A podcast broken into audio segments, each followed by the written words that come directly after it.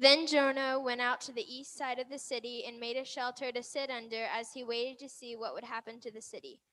And the Lord God arranged for a leafy plant to grow there, and soon it spread its broad leaves over Jonah's head, shading him from the sun. This eased his discomfort, and Jonah was very grateful for this plant. But God also arranged for a worm. The next morning at dawn, the worm ate through the stem of the plant so that it withered away. And as the sun grew hot, God arranged for a searching scorching east wind to blow on Jonah. The sun beat down on his head until he grew faint and wished to die. Death is certainly better than living like this, he exclaimed. This is the reading of the word. You may be seated. Am I back up and running yet? Check, check. Hello. So, as they figure out my mic situation, um, I just want to um, point out a couple things. Here, as I was praying about this message, and the Lord hit me with this this morning, I think there are two big problems in the world, and, and they are the root of all sin. The first is we all want to be our own God, right? That, that's the bottom line. We all want to be God. That's been the problem since the garden. And here's the second one. When we do finally come to a place where we believe that there is a God, we want Him to be the God we want Him to be. So, between those two problems, we all want to be God. And then when we say, okay, well, God, you can be God, but we want you to be the God we want you to be, not the God that you are we're going to see that that is ultimately Jonah's problem, but it's our problem. It's why we're in week five of this short little book. Rather than in a time in our nation that is unprecedented, obviously, rather than do a topical series on leadership or something about what's going on in our world right now in politics, or uh, the, I think the most important thing we can do is be reminded in the divine sovereignty of the grace of God. And that's what Jonah shows us. Guys, this is not a book about a fish. It's not a book about a rebellious prophet. It's not even a book about national revival when 120,000 Ninevites get saved. It is a book about the divine sovereignty of the grace of God. He is the God He is, and He will save who He will save. And we need to be okay with that, and He's okay with that whether we are or not. So today's message is entitled Moved by the Moment, but Not by Mercy. And you're going to hear a lot of what we heard last week because we're spending three weeks in chapter four because, frankly, I need to be reminded of the divine sovereignty of the grace of God over and over again. So the question I'm going to ask today is why is it so easy to miss God moments and God's message?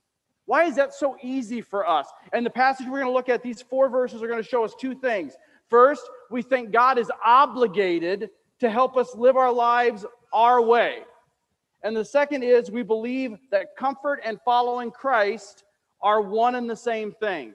So we're going to be in Jonah chapter 4, but I'm going to summarize Jonah's 1 through 3 quickly in case you have not been here for these past four weeks or so. So open up your Bibles to Jonah, to chapter 4 is where we'll be, and verse um, starting in verse 5. But if you remember in Jonah 1, God says, Jonah, go to Nineveh. Jonah says, No, I'm not going to Nineveh. Those people are crazy and, they're, and they have perfected meanness.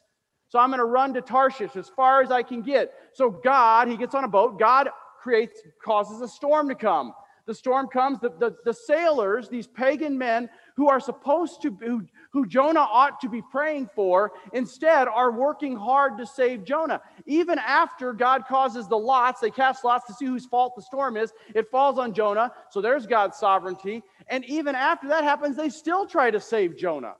But finally, conv- Jonah convinces them, frankly, to throw him overboard. A fish comes by God's divine grace, saves Jonah from himself because they could have let him, because God could have let him drown, spits him up on a beach. He walks several weeks probably to Nineveh, the heart of the Assyrian Empire. He preaches a horrible message 40 days and you're dead.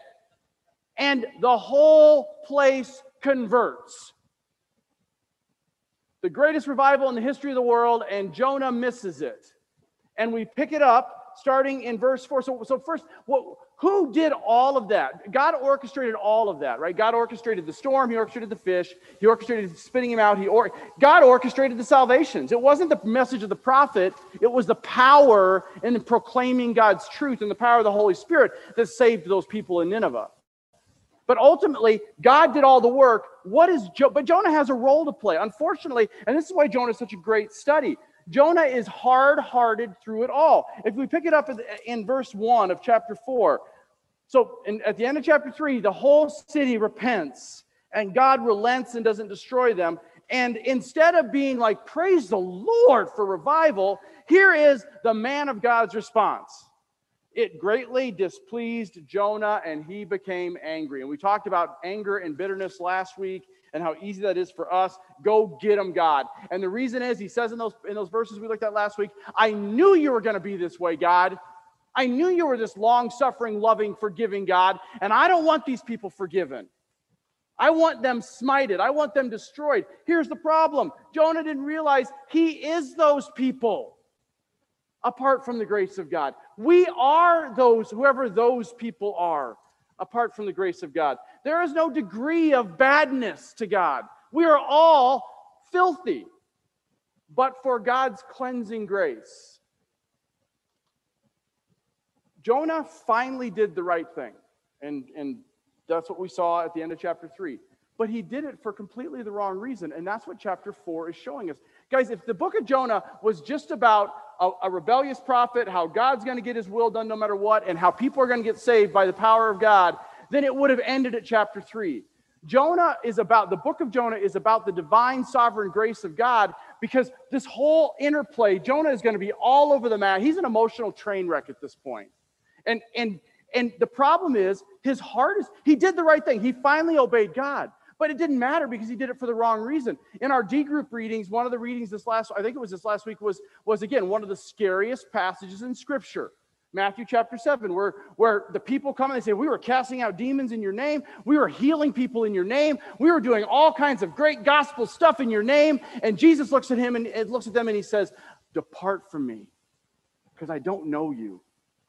Right? God does not need our help. God did not need Jonah to go to Nineveh. He doesn't need us to be on mission. We're not doing God a favor by, by reflecting his light. We are just being who he's created us to be if you're really his. Right? And so we have to constantly remind ourselves of that that motive and you're going to hear me say this multiple times today, motivation is what matters to God. Our heart motivation is ultimately what matters to God. God's our Jonah's ministry was just not a ministry of love. He he did the right thing, but from a heart that was that was not right. And so it didn't mean anything. But that's why I wanted that's why when we when we sang God is so good, and I didn't even know we were doing that today until we were doing it, is, is guys, if we are angry with God or we are displeased with his will, we cannot possibly be on his mission with the right motivation.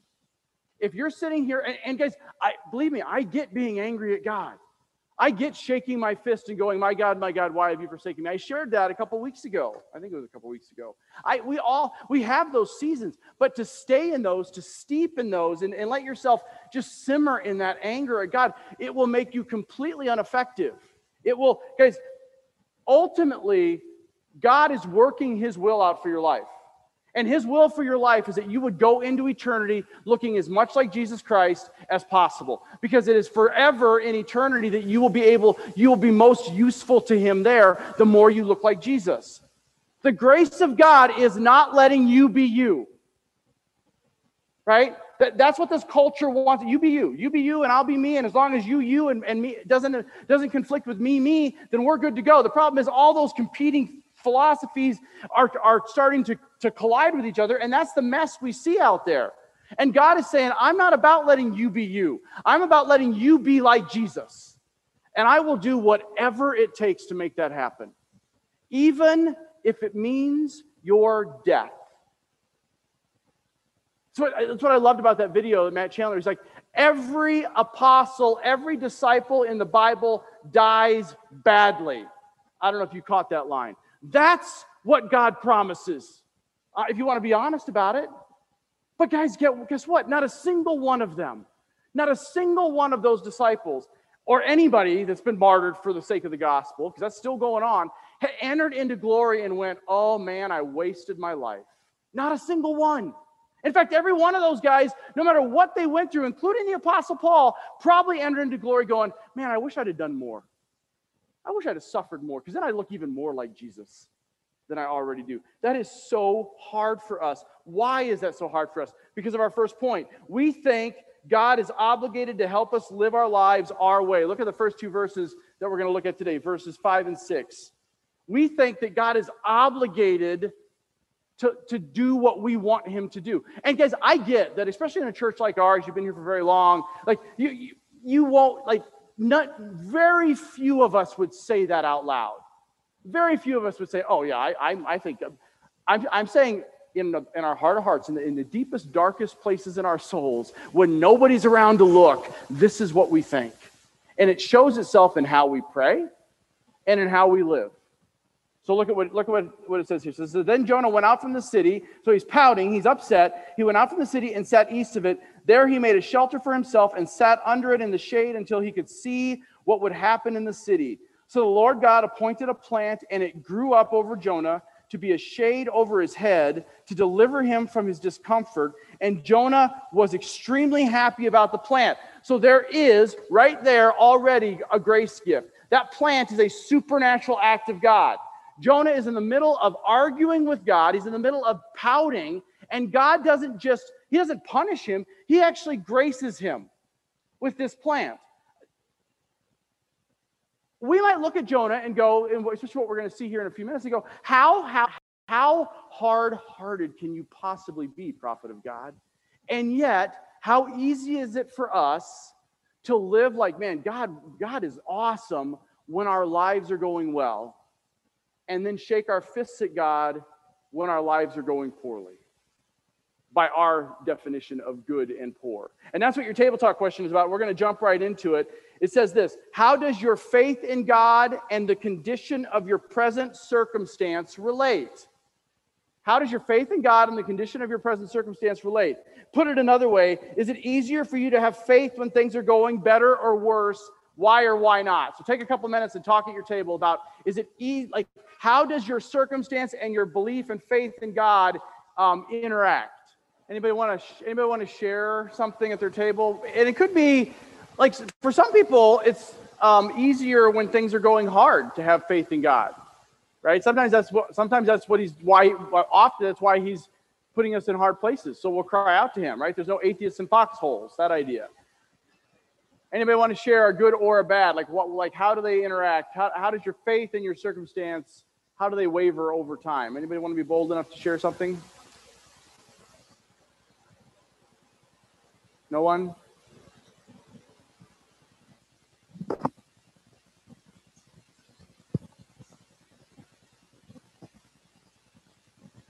Okay, so um, I just told my table group, I was like, I'm a teacher. And so, like, when I ask my class, would anyone share? And no one does, I'm like so disappointed. So I'm like, I'm not going to disappoint Doug. but um anyway, we kind of discussed like true faith is actually easier to have, we think, when things are going quote unquote worse, because Hebrews defines faith as faith as being sure of what we hope for and certain of what we do not see.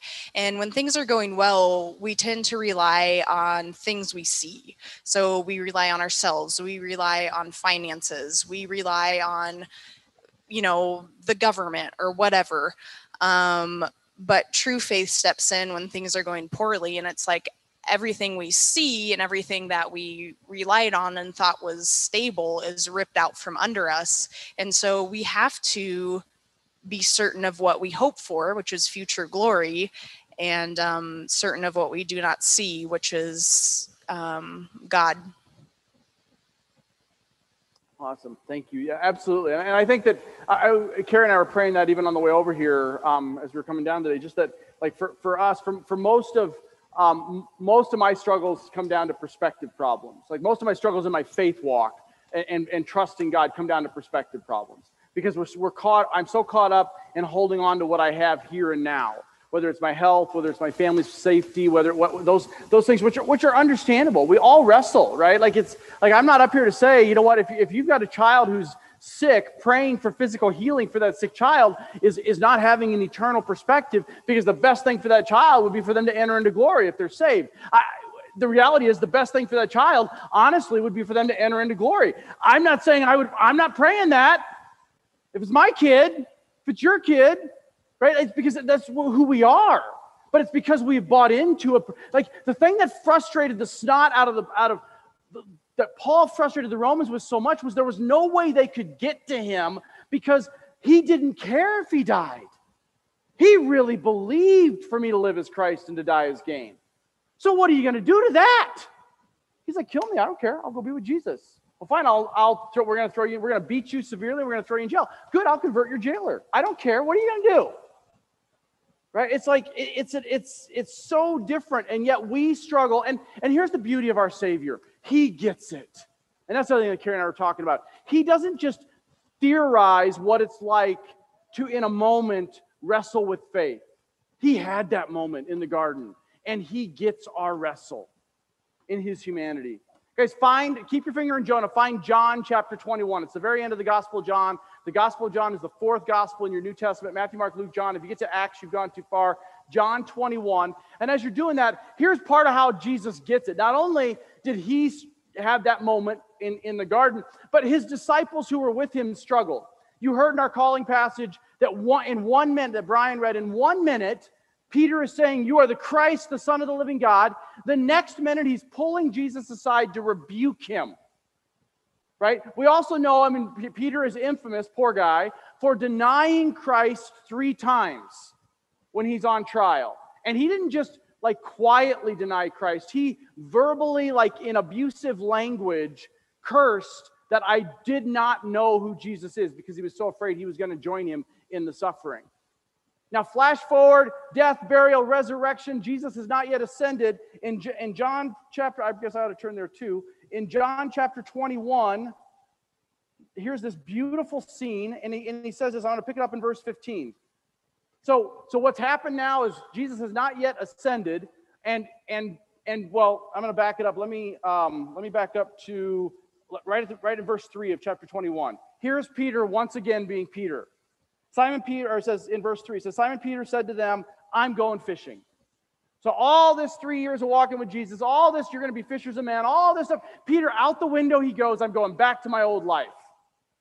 They're out there, they're not catching anything. You guys, maybe you know the story. They catch, you know, they, they, they catch a bunch of fish. It reminds them of another time in their life. Oh my goodness, there, that's Jesus. Peter strips down, swims over to see him, and we're going to pick it up here in verse 15. So when they'd finished having breakfast, so Jesus cooked for them, that was nice of him. Jesus said to Simon Peter, Simon, son of John, do you love me more than these? And he said, Yes, Lord, you know that I love you. And he said to him, Then tend my lambs.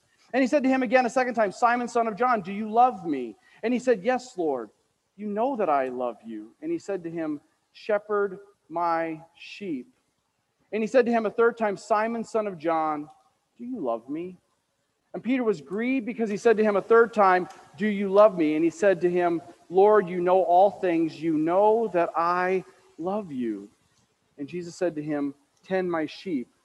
Now, guys, here's, and, I, and I've taught on this passage before, and we might even actually come back to it in a few weeks at retreat, Lord willing. But he guys, but get this: the reason that whole scene, there's a lot of interplay there that I don't have, that I'm not going to go into right now. But there's this interplay of two kinds of love. Jesus is asking Peter, "Do you agapao me?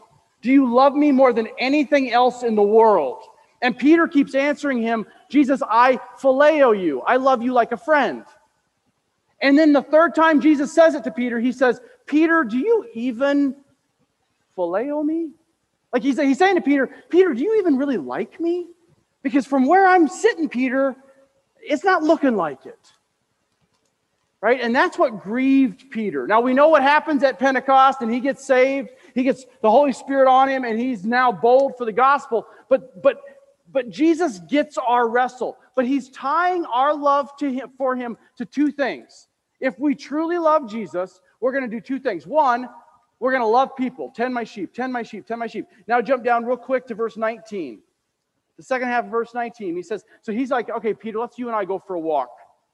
And he's walking with Peter, and he says, and he looks at Peter and he says to him, You follow me. And it's very emphatic, it's a command. Verse 20 Peter turns around, still distracted by the world, saw the disciple whom Jesus loved, that's John, saying, and then he, and he looks at him and he says, Lord, uh, and then in verse 21, he says, So Peter, seeing him, said to Jesus, Lord, what about this guy? What about this man? So, so Jesus is trying to drive Peter to a place, and Peter can't not be distracted by the world. He sees John back there, and he's like, Yeah, but what about him? Is he supposed to follow too? Because I'm leaving everything to follow. What about him? And Jesus looks at him and he says, If I want him to remain until I come again, he's basically saying, What difference does it make to you what I do with John? You follow me. And that's God's call on every one of our lives sitting here. He's saying, stop worrying about what this person is or isn't doing, or that ministry is or isn't doing, and you just do what I've made you to do.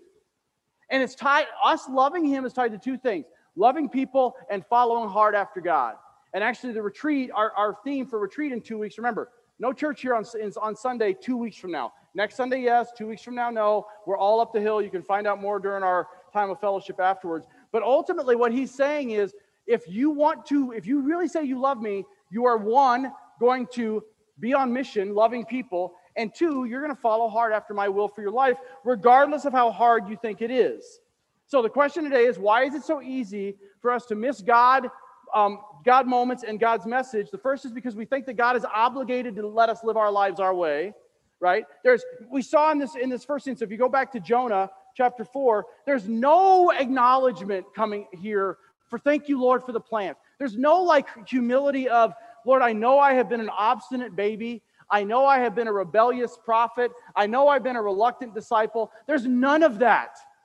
He's just like, oh, cool, miracle plant. God rocks. I love it. Right? But why is it so easy for us to say, guys, guys, I mean, I'm like, I can hear nine positive things.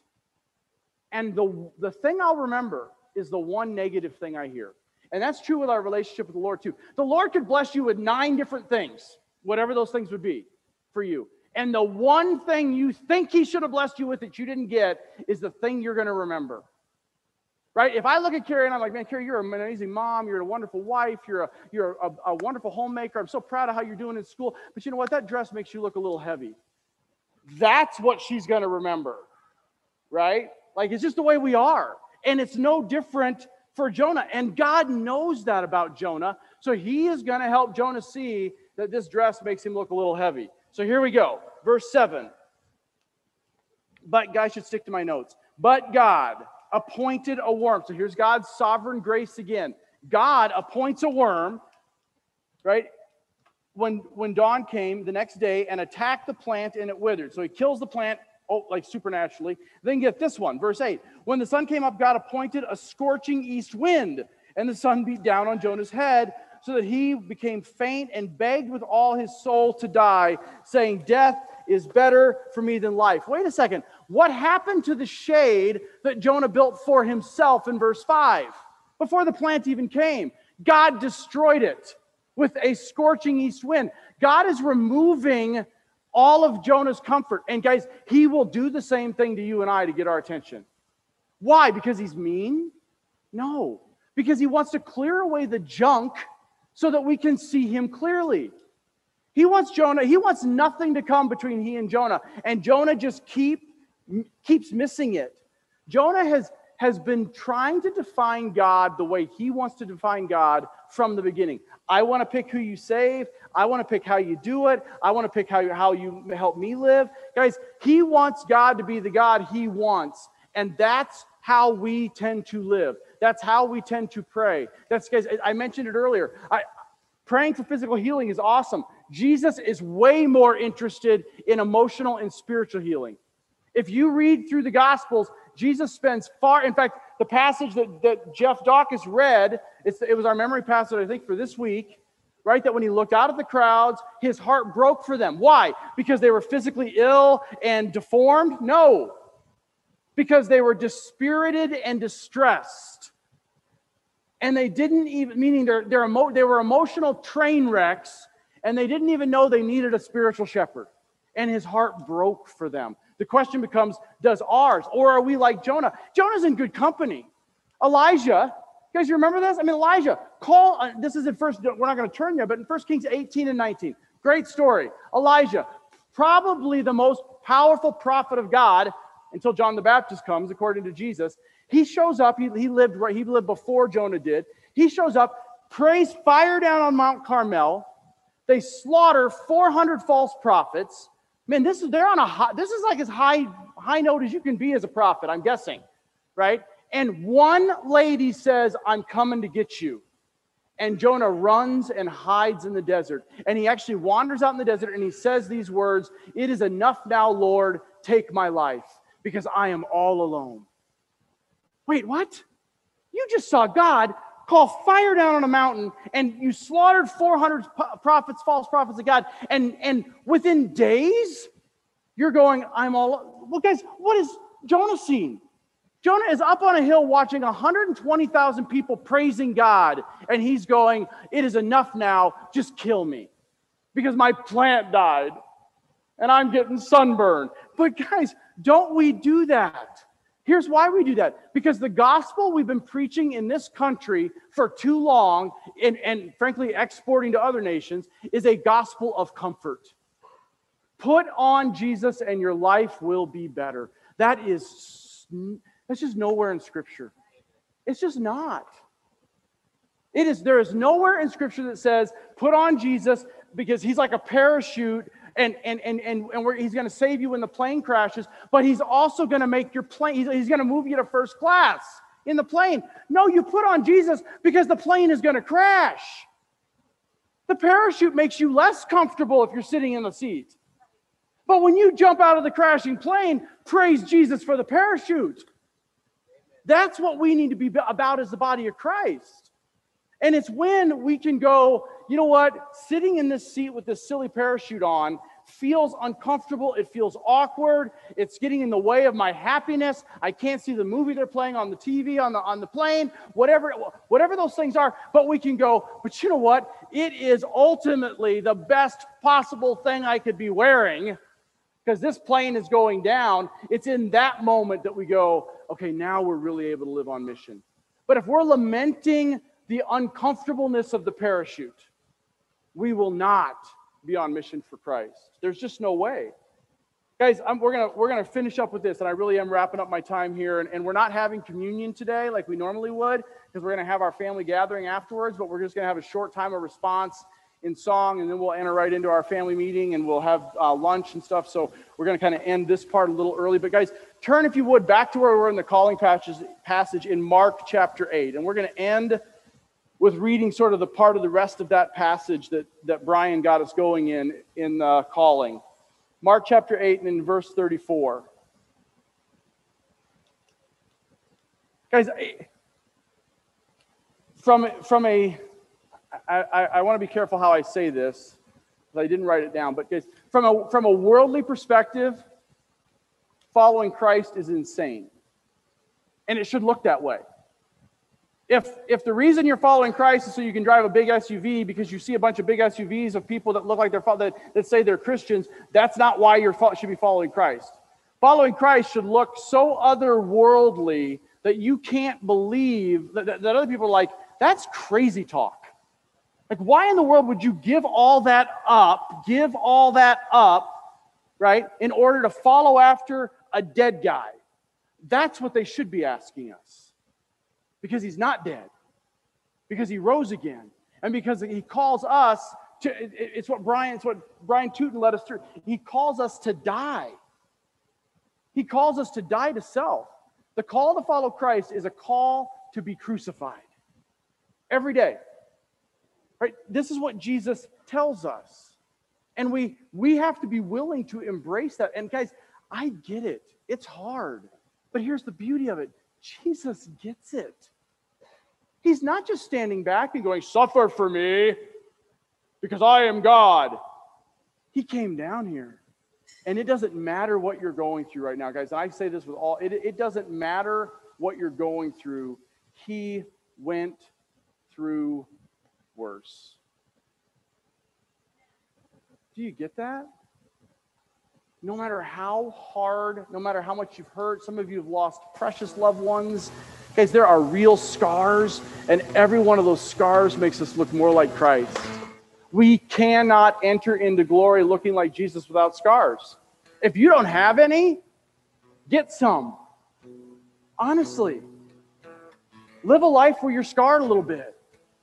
Because otherwise, you're probably just playing games with Jesus. And he's not into playing games, he never has been. Look at what he says, starting in verse 34.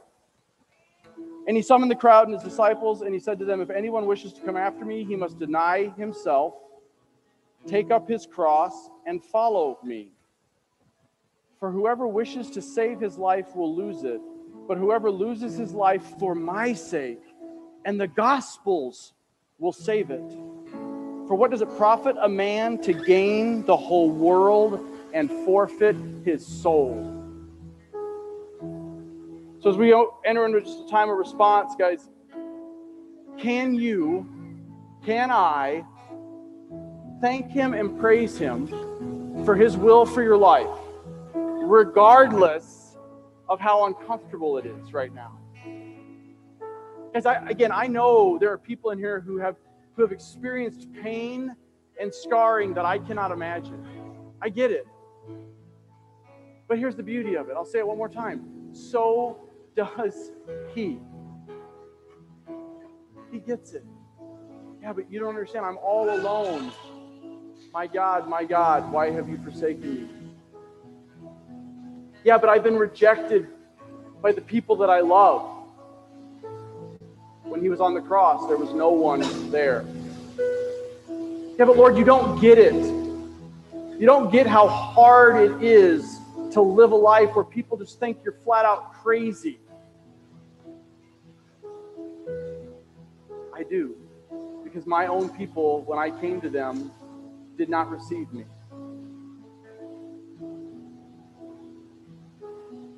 I read this last week. I'll probably read it next week too. Time is short, eternity long.